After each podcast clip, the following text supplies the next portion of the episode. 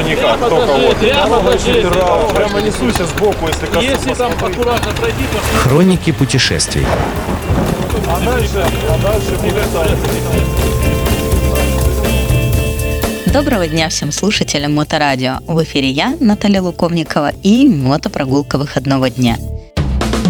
Мотосезон в разгаре, что не может не радовать, и я тоже продолжаю исследование интересных мест. Кстати, исследование интересных мест – это не всегда рассказ только о зданиях, но также и о людях. Но давайте обо всем по порядку.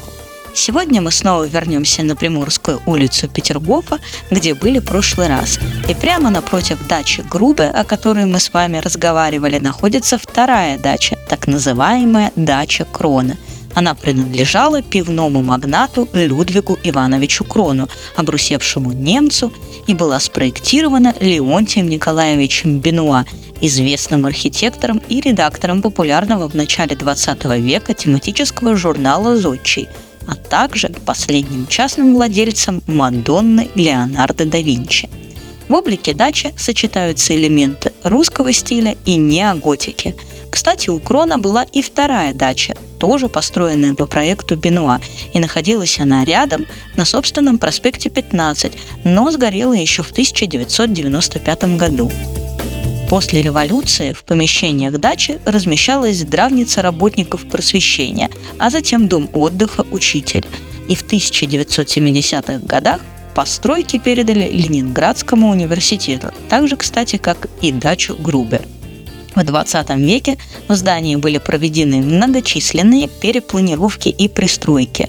Например, с севера имеется советская пристройка. Возможно, она была столовой.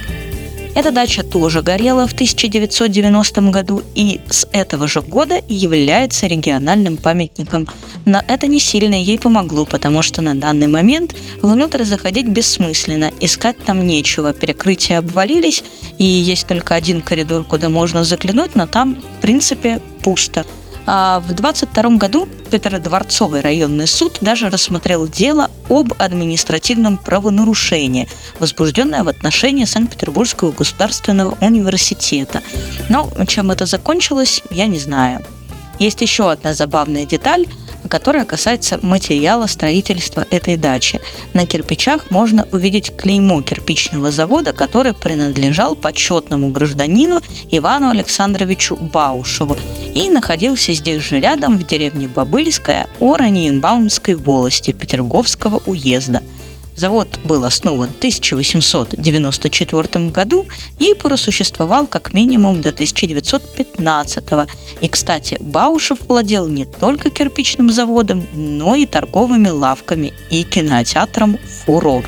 Вот такая вот история не только о зданиях, но и о людях.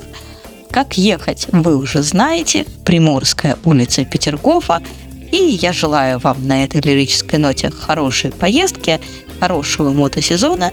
С вами была я, Наталья Луковникова, и мотопрогулка выходного дня. До новых встреч на Мото Радио. Хроники путешествий.